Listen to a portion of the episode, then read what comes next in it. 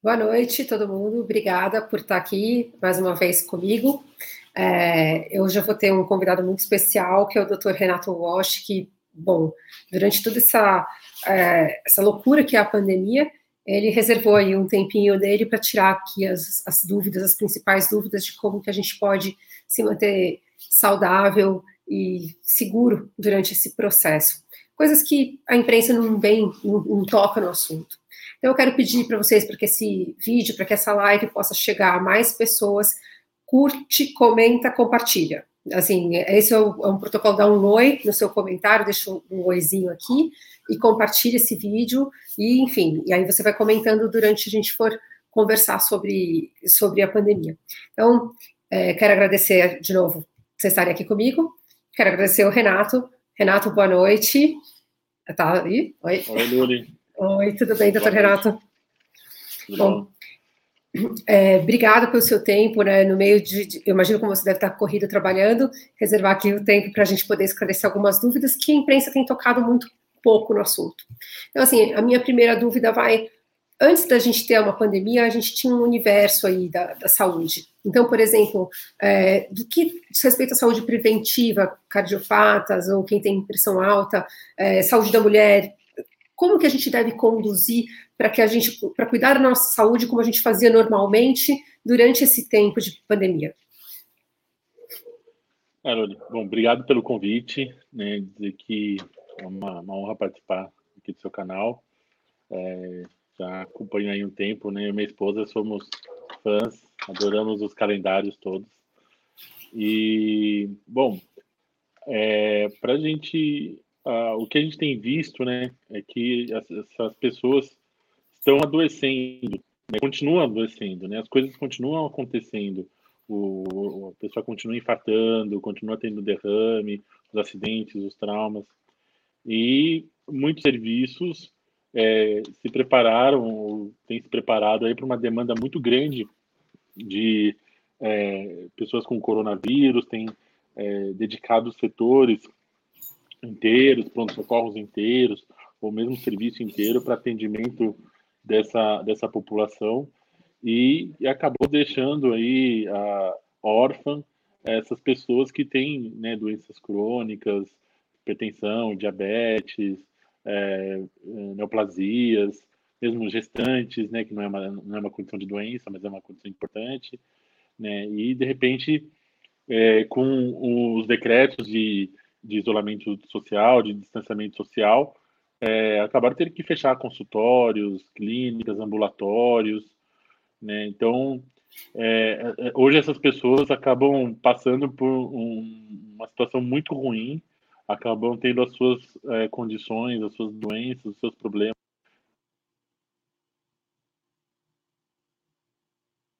É, voltou, ligaram aqui, desculpe.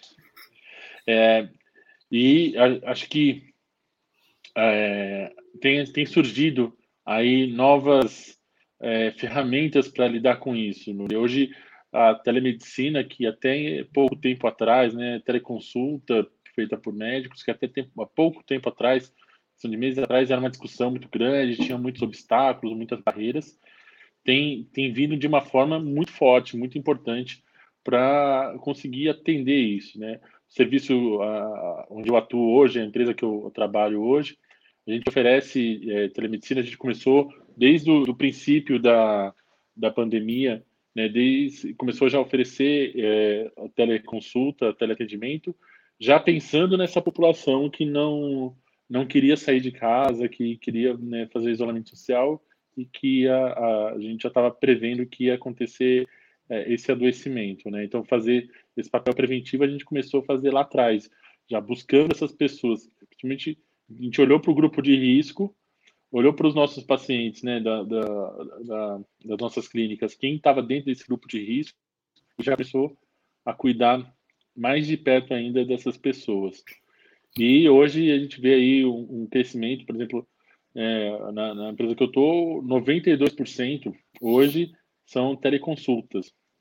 Então tem uma mudança é, importante no, no, no, perfil de acesso, né?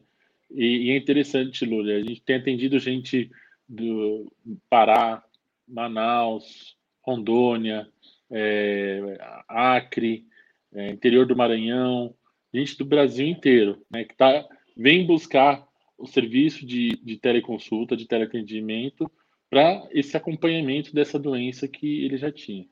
Muito, um outro tanto de pessoas vem por conta de sintomas é, respiratórios relacionados à, à Covid, né, mas a, uma, uma grande parte expressiva é dessas pessoas que, que vêm fazer esse atendimento. Quando você percebe, por exemplo, numa teleconsulta, que a pessoa vai precisar de um exame não, ou de um atendimento. Não ouvindo, Luli. Não está ouvindo? Não. Melhorou? E agora? Me ouve? Não. Ouve? Luiz, ajuda aqui. Gente, desculpa aqui a falha técnica. Peraí, gente, só um momento a falha técnica. Vocês me ouvem? Quem está assistindo? É, vou, vou sair e vou voltar. Tá. Gente, todo mundo, todo mundo ouve todo mundo, só vocês dois que não se ouvem. Renato, sai da live e dá uma voltada. É... Você está no celular? Ele está no celular? Não sei. É, eu tô aqui, eu tô na live ainda. Sabe que eu vou aproveitar a ausência do doutor para colocar para você uma, uma sugestão aqui que chegou. Olha só.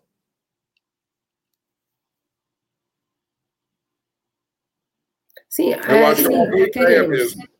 É uma boa ideia porque esse é um assunto controverso. Eu já ouvi muita gente falar. Depois a gente volta nesse assunto para bater um papo. Vamos já colocar o doutor na linha e daí a gente vê se está tudo legal.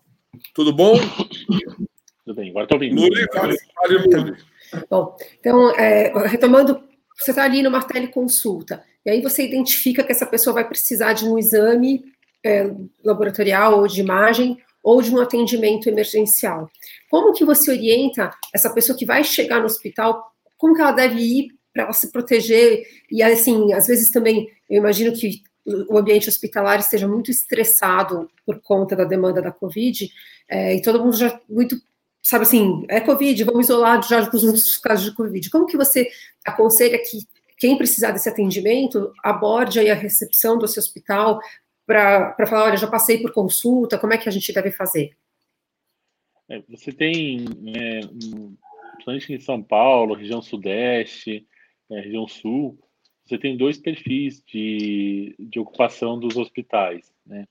Tem os hospitais particulares, onde você tem aí uma ocupação uh, não, não tão é, cheia pelo fato de, das, dos procedimentos eletivos, né, cirurgias marcadas, os exames agendados não estarem acontecendo, né, e terem voltado mais os seus leitos mesmo para as pessoas com coronavírus.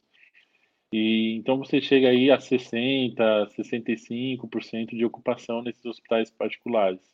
Né? As UTIs desses hospitais já um pouco mais cheia, em torno de 70%, 75% de, de ocupação, é, mas que é um, um, perfil totalmente diferente dos hospitais públicos. Né?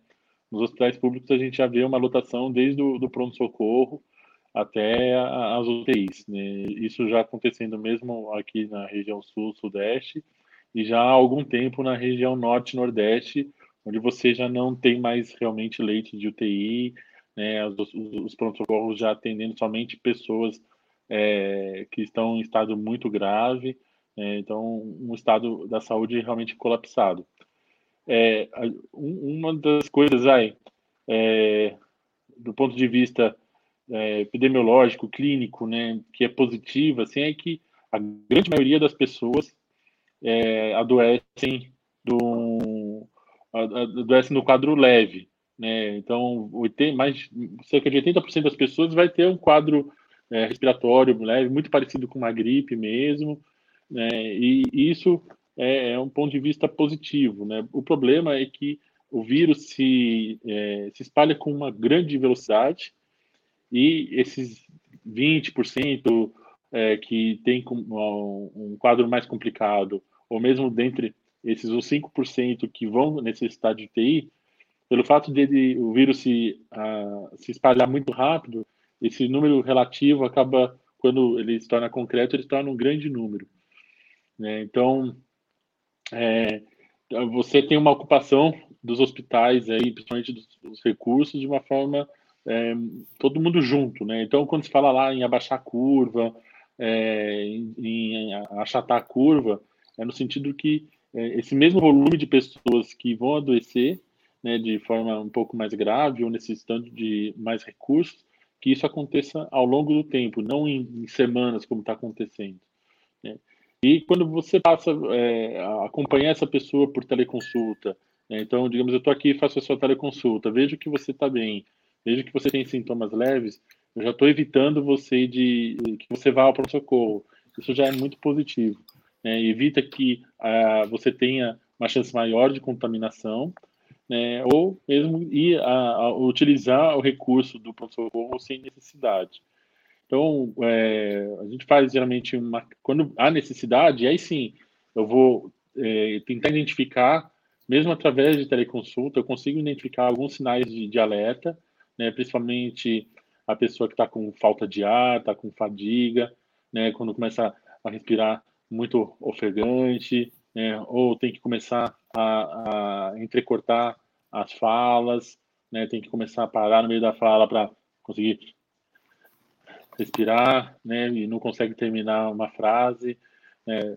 Tem, tem alguns sinais que a gente consegue perceber nisso no, numa teleconsulta.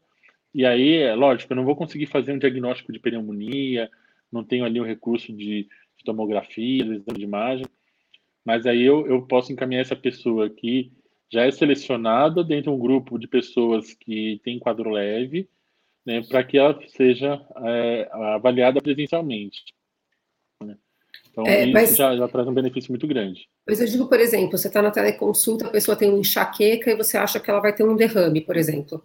Ela está a ponto ali de, de, de sofrer um, derrame. Como que você orientaria ela a chegar no pronto-socorro? Porque aí é, o meu medo, meu medo que eu tenho, que são coisas que acontecem. Eu chego no, no pronto-socorro com uma infecção urinária e fico com Covid no hospital, sabe? Assim, esse que eu, eu, eu acho que é, é, o que passa pela cabeça nossa de todo mundo, porque até comentaram comigo que alguns hospitais estão falando, não, esse prédio inteiro vai, é, ele é para Covid, mas eu não sei para onde ir, né? Eu, eu, normalmente é, eu torci o pé, eu vou aqui no hospital mais próximo para tirar uma radiografia. E aí, como é que a gente chega no hospital? É, a gente vai chegar de luva, de máscara e falar, eu não tô com Covid, mas é outra coisa. Ainda mais acho que assim, quem tem asma, bronquite, que são sintomas que podem se confundir com, com Covid, como é que a gente faz? É, é interessante, né? Eu, eu sou médico de família, né? Então, o médico de família, é, em geral, é um, eu falo, somos especialistas em gente, né, não em doenças. Né? Então, eu trato pessoas, não, não doenças. E estatica, estatisticamente, o médico de família ele é resolutivo em 80% das vezes. Então, quando você busca um médico de família, seja por teleconsulta ou por consulta presencial, cerca de 80% das coisas que você vai necessitar, eu vou conseguir te ajudar de alguma forma, né? ou, quando necessário, encaminhar isso para um pronto atendimento, ou para outro serviço, né? ou para ou outro especialista. É, quando, quando eu faço esse encaminhamento, é, já é um encaminhamento qualificado, né? Então, é, e aí, interessante que as pessoas estão aprendendo a não buscar pronto-socorro. Eu acho que talvez seja um legado aí, se tudo né, correndo da maneira que está, as pessoas aprendam isso, né? Porque hoje, mesmo você está com uma dor de, de infecção urinária, Hoje você evita de ir ao pronto-socorro. Realmente não precisa ir para o pronto-socorro. Uhum. Já não precisava antes da pandemia. Né?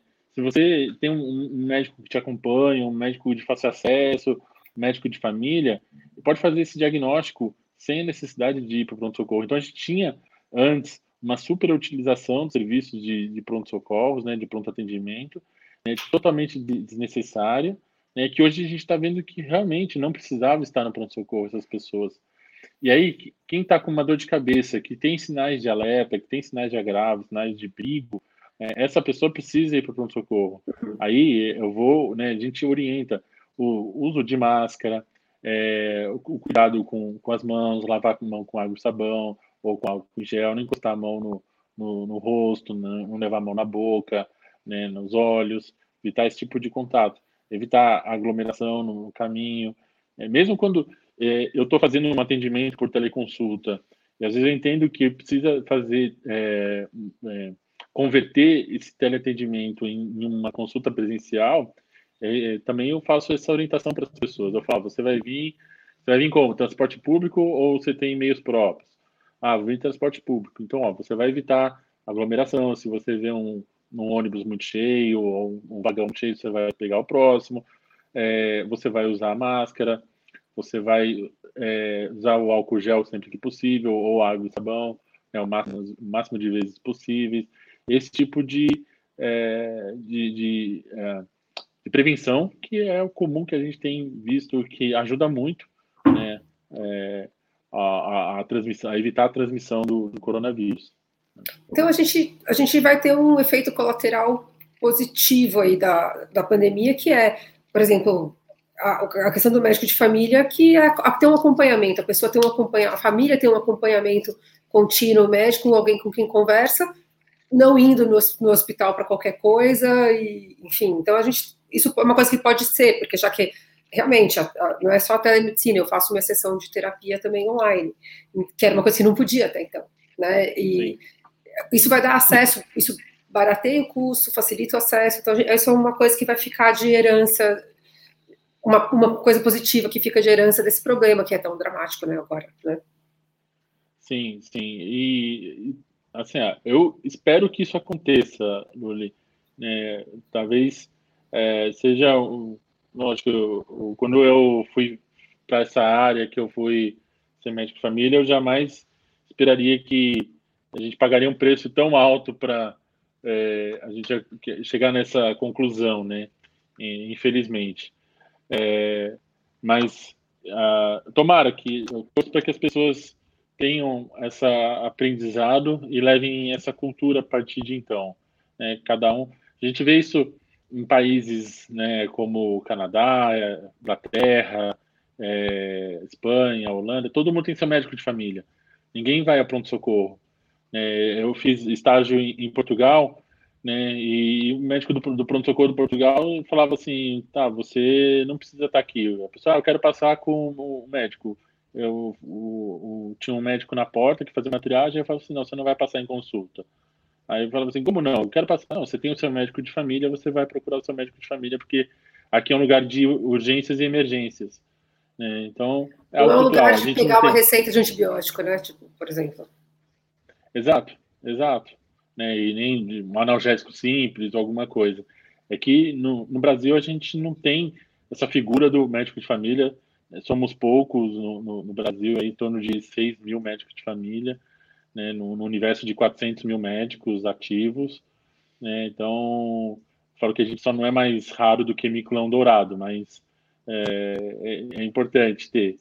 E só que as pessoas não têm né, essa figura, então acabam procurando outras alternativas, né? Então acabam indo para o pronto-socorro, que é uma forma de acesso, né? acabam é, procurando outros especialistas, que aí tem as suas especificidades e não vai ter essa formação generalista que o médico de família tem, é, que inclusive, é, mesmo em casos de, de, emergência, né, é interessante que a gente tem visto né, nas, nas teleconsultas que a gente tem feito, é, casos graves, quando se apresentam, é, a gente já consegue já articular com, com a rede local.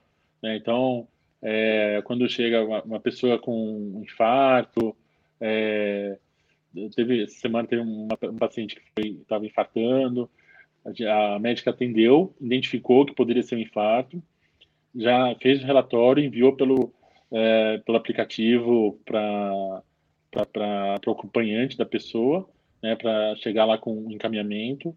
Ah, por outro lado, já me alertou, eu já conversei com a gestão local né, dessa, dessa operadora, então, a hora que a pessoa já chegou no, no pronto-socorro, já estavam esperando ela e, e, aí deu tudo certo, já tinha vaga para ela decidida, tudo, tudo arrumado. Então, até nesses casos, a gente consegue também fazer o que é um dos atributos né, da, da, da, atenção primária, que é a coordenação do cuidado. É, então, eu consigo olhar para a rede, saber para onde que essa pessoa tem que ir, onde ela pode usar melhor os recursos dela, né, e assim a pessoa não fica perdendo tempo e nem é, gastando recursos desnecessariamente. Ah, então, essa, eu fiquei feliz, porque eu estava tão angustiada com a, com a pandemia, mas assim, isso realmente é uma reorganização do, do sistema de saúde que pressionou, porque a gente sabe que os, os conselhos são conservadores, né? Eu falo isso até porque eu lido com o Conselho de, de Medicina Veterinária, que é super resistente em relação a mutirões de castração, e a gente sabe que é a única saída para o país, mas a pandemia, esse negócio da telemedicina, claro, se a pessoa já tem um acompanhamento, já chegou, o, o médico já manda para o hospital ali para atendimento a triagem já, já vem triado, né? Outra coisa, e mais seguro para o paciente, melhor para quem está. Né? E aí, assim, uma pergunta que eu também tenho. Eu imagino que. Eu imagino não, eu sei porque as pessoas têm comentado comigo. O profissional de saúde está super sobrecarregado, está pressionado, está estressado, está trabalhando 24 por 7. É, é, tipo, precisando, cheguei, precisei ir no hospital, seja por Covid ou por qualquer outra coisa qual é a maneira, como é que eu contribuo com esse ambiente de trabalho, como que eu, qual é a maneira que, assim, que eu ajudo a não ser mais um problema ali naquele, porque eu imagino todo mundo gritando, querendo saber para que hospital que foi, porque transferiu, que não transferiu, porque, assim, se tem UTI, como que a gente pode contribuir é, para o bom andamento aí do, da operação dentro do hospital? É, só uma coisa interessante que você falou, né, Lu, que você estava bem angustiado aí com, com a pandemia, né? Isso é uma das coisas bem comuns hoje em dia, né? Muita gente adoecendo, não por conta do, do né, não pela doença do coronavírus, mas adoecendo pelo uh, contexto todo. Né? Tem pessoas aí realmente tendo crise de ansiedade, é, tendo é, questões de saúde mental, saúde mental importantes, né, por conta do isolamento social, por conta da mudança brusca de, brusca de rotina. É, e, e, também tem essas pessoas têm procurado bastante aí a, a, os nossos atendimentos, né? Ó, como eu acho que a melhor maneira que você pode fazer para ajudar o hospital, uma, uma das coisas você já está fazendo aqui, né?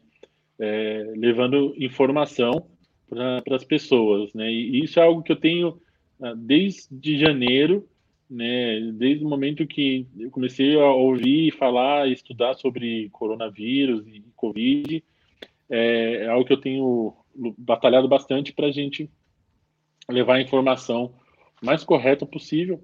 E olha que as coisas estão né, nessa pandemia, a gente tem visto que as atualizações são numa velocidade é, surreal. Né? Você tem é, número de publicações aí científicas todos os dias saindo, né, com, com várias orientações, várias diretrizes, né, isso sem contar as fake news da, da vida aí, né, mas foi uma coisa que eu me propus lá no começo de batalhar contra. Então, uma das coisas que você está fazendo muito bem para ajudar, né, é evitar que seja é, as fake news sejam espalhadas, né, levando informação para a população.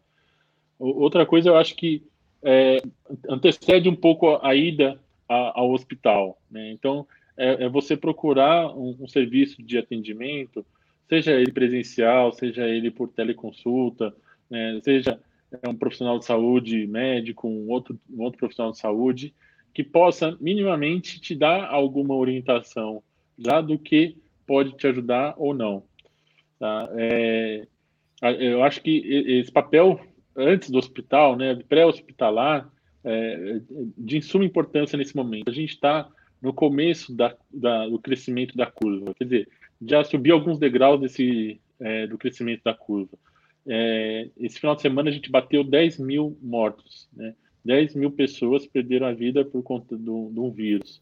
É, se você for ver epidemiologicamente, né, estatisticamente, ah, a mortalidade não é tão alta realmente, né? mas o, o número de óbitos é o que a gente tem mais, mais fidedigno para a gente seguir.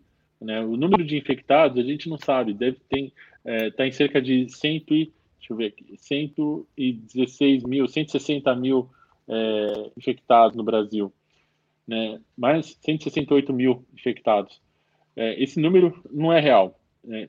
Provavelmente tem muito mais infectados. A gente não está testando todo mundo. É, a gente não está fazendo como a Coreia fez. A Coreia testou 70% da população, e ok. É, Singapura ah, é, é, outra realidade. São países que não, não têm um tamanho do estado de São Paulo. Então, a gente, no Brasil, a gente não vai conseguir testar todo mundo, né? E provavelmente muito mais pessoas é, tem o, o, já foram infectadas pelo coronavírus. Só que o número que a gente tem mais real é, e uma informação mais fidedigna é realmente o número de, de óbitos pelo coronavírus. É, e hoje a gente bateu, uh, hoje está em 11 mil óbitos, 11.500 óbitos, né? Talvez é, na, nessa semana, no final dessa semana ou na próxima, todo mundo já vai ter um parente de primeiro grau ou uma pessoa de primeiro grau, um conhecido próximo, né, que foi a óbito por conta de é, por conta do coronavírus. É, essas, aí as pessoas vão começar a entender. Quando a gente bater a casa dos 30 mil, 40 mil é, óbitos, né, quando a gente chegar no patamar dos Estados Unidos, né, dos, países que já foram mais acometidos, aí as pessoas vão entender a, a importância disso e, e, e evitar realmente a, a, sair de casa sem necessidade, a ir ao hospital sem necessidade. Dentro do hospital, Lune, é, eu acho que você entender ali, poxa, é, tô realmente, eu fui orientado a vir para cá, tô passando mal, né, não queria estar tá aqui, né, mas eu vim porque é, meu médico orientou, o enfermeiro orientou, o meu amigo profissional da saúde me orientou a estar aqui. É, então, ó, tem esse dashboard da do John Hopkins uh, University, né, eles fazem em tempo real, né, então a gente vê aí países como os Estados Unidos aí com é, milhões de pessoas infectadas, já atingindo os números absurdos de, de mortos, né, e o Brasil ali também é, crescendo nessa curva, infelizmente. Né. E, e, e, isso acarreta um outro problema, né? Também o sistema, além do, do sistema é, de saúde, né? Você tem o sistema é, funerário que não vai dar conta disso, né? Que é o que acontece no, nos Estados Unidos lá. Mas enfim, no, no hospital acho que é isso. Né? Você se preparar adequadamente para ir para o hospital e ir somente se necessário. Né? Então, a gente, é, a gente faz o, o telemonitoramento, eu tenho pacientes que eu vou acompanhando pelo celular essas pessoas, né, a cada um, dois dias, como é que você está, né, deixa eu ver, me liga um vídeo aí. Né. Eu tive, eu tive corona, eu tive covid também, né, no mês passado, é, eu, fui, eu, fui, acometido aí pelo coronavírus, sobrevivi, né? Tive sintomas leves. O que, que, faz depois da recuperação? Assim, você teve, a, você foi leve, mas vamos supor que a pessoa chegou a ser hospitalizada, confirmou que teve e chegou para casa. Como é que tem que isolar o resto da família? Os animais de estimação podem servir como superfície de contato? Eles podem ter contato com quem se recuperou da Covid e ir para o resto da família? Então, os animais, eles podem ser carreadores, né? Ele, é, se eu espirrar em cima do, do Mário, que é o meu cachorro, né? Se eu tiver com, com Covid, né? Se você espirrar em cima dele, talvez o, o vírus, né? A gente sabe que em algumas superfícies aí, não no corpo animal, mas é, em superfícies como é, vidro, madeira, metal, pode durar de horas até alguns dias. Né? Então, o, o, o, bicho, se tratando de uma superfície, pode ser um carreador do, do vírus e não um vetor. Tá? Ele não é infectado pelo coronavírus. Né? E, e, sim, as pessoas que moram na casa com uma pessoa, é, com um, um, paciente que foi é, infectado pelo coronavírus, essas pessoas têm que fazer é, o isolamento também, têm que ficar em quarentena. Tá? Essas pessoas têm, por orientação do Ministério da Saúde, não sair de casa. E aí eu acho que é uma outra coisa é, que pode ser que a gente aprenda também com a, com a pandemia, Luli, né? É essa questão da empatia, né? Da, da dessa educação social, né? Que a gente é, deixar de olhar só para mim, né? Por que que é, eu, eu, vejo lá o cara fazendo o Cooper né, na, no meio da rua, passando no meio de todo mundo? É, qual é o direito dele fazer isso e eu não posso? É, então, eu não posso, eu não vou fazer porque estou cuidando não só de mim, para não ser infectado, e estou cuidando dos outros. Né? A gente, é, aqui no Brasil, a gente perdeu um pouco essa cultura né, de, de agir em sociedade, de pensar no outro, pensar enquanto sociedade. Né? Acho que talvez, a, talvez há uma possibilidade de a gente voltar a aprender isso né, com, a, com a pandemia. Então, quando eu, eu me privo do direito de ir e vir, né, quando eu me privo de fazer as coisas que eu gosto, de ir num show de, de, de música, de ir no cinema, de ir no restaurante, é, não, não é por mim. É, principalmente no meu caso, eu já peguei. Então, é, eu tenho imunidade já, já fiz o exame depois, eu estou imune a, ao coronavírus. Mas eu não estou saindo de casa. Né? Não estou saindo de casa porque eu estou respeitando os outros, estou né? respeitando a, a, minha comunidade, a minha sociedade, o meu bairro, o meu prédio. É, eu saio de casa para trabalhar apenas, né, para ir para o hospital, para voltar para o plantão. Renato, uma dúvida: você você não pega de novo? Então, a, Covid você não pega de novo. Você pegou uma vez. Isso funciona com todo mundo? Isso funciona com algumas pessoas? Como é que é essa questão da imunização? Então, é, ainda não se tem nenhuma confirmação no de que há reinfecção, né? ou, ou, no, ou há um, um, novo episódio, né? nem por reinfecção e nem por reativação do, do vírus. Isso ainda não está estabelecido cientificamente. Pode ser que isso aconteça, tá? Desculpa. É rinite, tá? Não é. é eu é corona, bastante. É, eu participei de uma live com os médicos que estavam em Wuhan, na China, né? E, e, aí a informação que eles me deram foi muito do que eu já tinha lido aí em alguns é, periódicos de medicina, que é realmente isso. Não tem uma, uma comprovação. Depende, pode depender, e aí são hipóteses, né?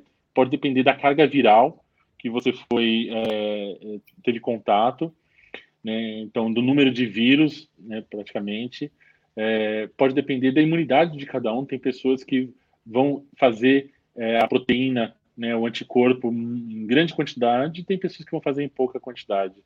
Né? E tem pessoas que não têm lá a, a conversão sorológica, né?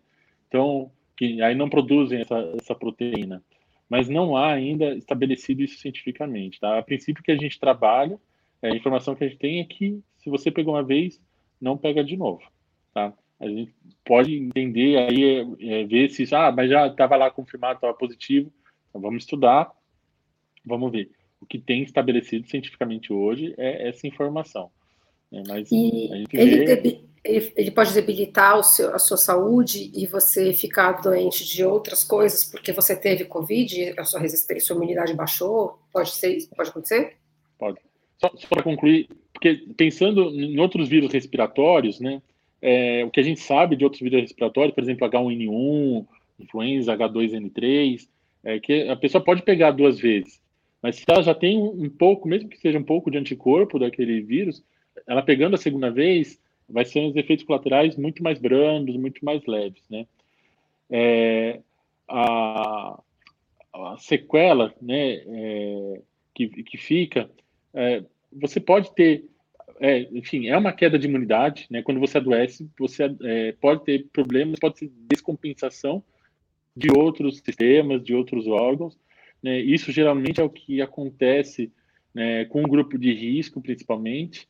É, é, o que a gente vê quando um paciente sofre um agravo muito grande na, nos hospitais e vai parar no TI e acaba sendo é, entubado. Né? A gente vê que nós somos um só, né, Luri? Nosso, somos compostos por milhões de células, né, mas somos um conjunto só. Então, quando uma coisa vai bem, começa a piorar outras também. Né? Então, se eu estou com diabetes descompensado, hipertensão descompensada, né, o, o, o organismo está legal, isso já por si já faz é, a imunidade cair de algum ponto de vista. Vem o corona, faz a imunidade cair mais. É, e isso me deixa mais suscetível a outras doenças, a outras infecções. Principalmente você pensando no ambiente de UTI, no ambiente hospitalar, onde você vai ter contato ali com muitos micro-organismos. Né? E aí, assim, eu, a gente precisa já finalizar, é, mas eu queria ter uma, uma, última pergunta, porque eu não sei se é lenda ou se é verdade. Mas manter a hidratação, tomar muita água, vai ajudar a você, caso se seja infectado, a se livrar mais, porque assim, também quando você toma gripe, quando, até quando a gente tem uma infecção, eu, eu fui no médico várias vezes e falou assim, ó, toma o máximo de água que você puder e tal. Isso é válido para a Covid? É, isso é válido de uma maneira geral. Todo né? dia, né? todo dia. É, é, você tem aí coisas que são muito básicas, né, que fazem a sua imunidade se manter um pouco mais estável. Então, quando você se mantém, você mantém uma hidratação adequada durante o dia, você está mantendo é, o seu sistema imune é, melhor. É, quando você dorme adequadamente, também você está mantendo o seu sistema imune melhor. Quando você se, se alimenta com comidas leves, saudáveis, você está mantendo o seu sistema imune melhor. Quando você não faz nenhuma dessas coisas, lógico, a chance do seu sistema imune é, piorar existe, né? Não que, que, seja uma condição obrigatória, né? mas a chance existe. E aí você está dando brecha para uma porta de entrada aí para o vírus. Né? Aí tem algumas perguntas aqui. A Cristina está perguntando se tem o número, se tem estatística, o número de pacientes recuperados. É, acho que a gente pode. É, ué, quem não chegou a óbito, Cris? É isso? Eu posso fazer essa conta de 100 e, 160 contaminados, 160 mil contaminados, 11, mor 11 mil mortes, é isso? É, mais ou menos, né? Porque você ainda tem dentro desses 168 mil contaminados, você tem pessoas ainda que ainda estão no processo de doença, né? Na vigência da doença. É. Mas tem a, aquele outro dashboard que ele mostrou, você tem ali o número de recuperados. Né? De uma forma geral, o Ministério da Saúde tem feito um acompanhamento muito bom disso, É, os casos notificados têm sido acompanhados. Quando o paciente tem alta, a gente tem que notificar que ele teve alta, para ele entrar nessa conta aí de casos recuperados. Tem aquele outro do John Hopkins University que mostra ali no, no mundo inteiro os casos recuperados. Né? E aqui eu deixo um, eu quero é, deixar uma declaração que o Ministério da Saúde no Brasil tem dado muito orgulho, viu? Tem, é, tem feito um trabalho excelente, né? O ex-ministro Mandetta e toda a equipe, e agora o, o ministro Taik também, é, tem feito um trabalho, assim, realmente de, é, de grande qualidade, tá? Tanto material que eles estão produzindo é, constantemente, frequentemente, material científico, diretrizes, uh, os protocolos, quanto a, a, as orientações. É, realmente é um, um, trabalho de dar orgulho desse, desse ministério. E aí é uma última pergunta aqui que o Luiz pergunta se a gente vai ter um, uma, um certificado de imunização para poder circular normalmente em algum momento. Você acha que chega nisso, se isso vai funcionar, se isso entra em vigor a gente vai, assim, também ficou ouvindo falar que todo mundo vai, vai se infectar. É verdade isso?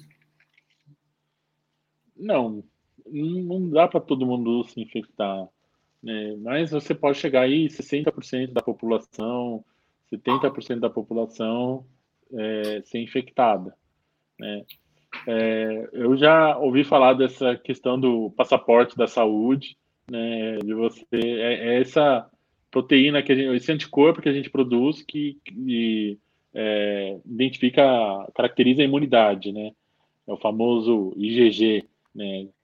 Que é uma proteína que a gente produz quando a gente já teve contato e já entrou no processo de cura já da doença e a gente mantém essa proteína por meses ou anos, dependendo da doença.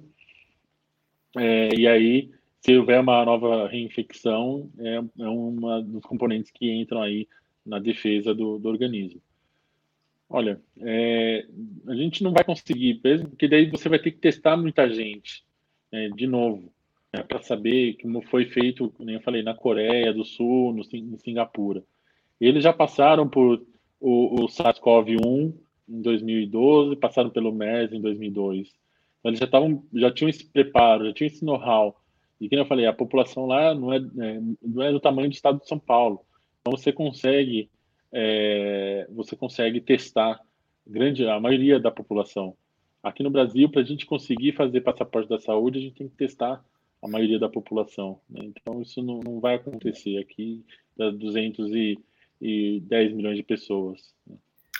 Bom, é, bom, a gente, eu na ONG, para a gente poder sobreviver esse momento de pandemia, a gente está vendendo álcool gel e estamos vendendo máscaras, as minhas máscaras com focinho, vou mandar uma para a Adri, que eu acho. Você usaria?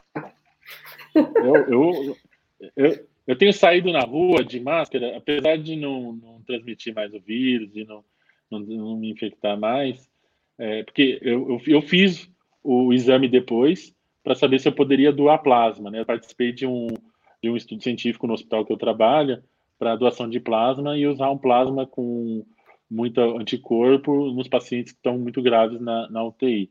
Né? É um dos estudos que está sendo é, feito lá. E, mas eu acabo saindo de máscara porque parece que é, eu, até eu explicar para as pessoas na rua que eu já peguei, que eu não transmito mais, eu é capaz de eu apanhar na rua. Então eu, eu saio de máscara e também por conta dessa né, dessa consciência social, né? Para mudar a cultura, é, né? Nós, nós, nós somos profissionais de saúde, né? Então as nossas atitudes também acabam ensinando as pessoas, né? A gente acaba passando isso para os outros, né? A gente tem um papel importante de educação e saúde também. Sim, é, é, é fundamental mesmo. Tem alguma consideração final para fazer, Renato? Ó, Luli, é, eu acho que a gente vai passar por isso, né? A gente vai pagar um preço aí caro, né, para passar por isso. Ah, a gente vai pagar um preço caro por anos de corrupção no sistema de saúde, né, por anos de corrupção na política, né, e, e aí a conta vem, né? Então a gente está vendo isso é, na falta de hospitais, na falta de recursos, na falta de equipamentos, né? Mas a gente vai passar, né? E, e, uma das coisas que eu acredito muito e tenho falado é que a gente vai passar por isso juntos. A gente só vai conseguir passar por isso juntos. Sozinho, a gente não vai conseguir passar. A gente vai conseguir passar junto quando eu começar a olhar para o outro e entender e, e, e, me preocupar com a dor do outro, né, me preocupar com a possibilidade do outro adoecer. Né, enquanto eu estiver olhando só para o meu umbigo, né, aí vai ficar mais difícil essa passagem. A partir do momento que a gente começar a se olhar, começar a compreender e entender que juntos a gente tem que caminhar cada vez mais, aí a gente vai conseguir vencer essa pandemia, juntos. Muito obrigada, viu? Obrigada por um momento tão corrido aí da sua vida, você se dispor aqui. Obrigada, tenho um maior amor por você, pela Adriana. A Adriana podia aparecer aqui para dar um tchau para todo mundo, né? Eu tô falando dela. A Adriana é, é a esposa dele. Ah, é, ela vai se formar em veterinária e mais um orgulho, porque daqui a pouco a gente vai fazer mutirão de castração juntas. Sim, então, com tá. certeza. Obrigada, viu? E boa noite. Beijo. Boa noite. Tchau, tchau. Tchau, tchau.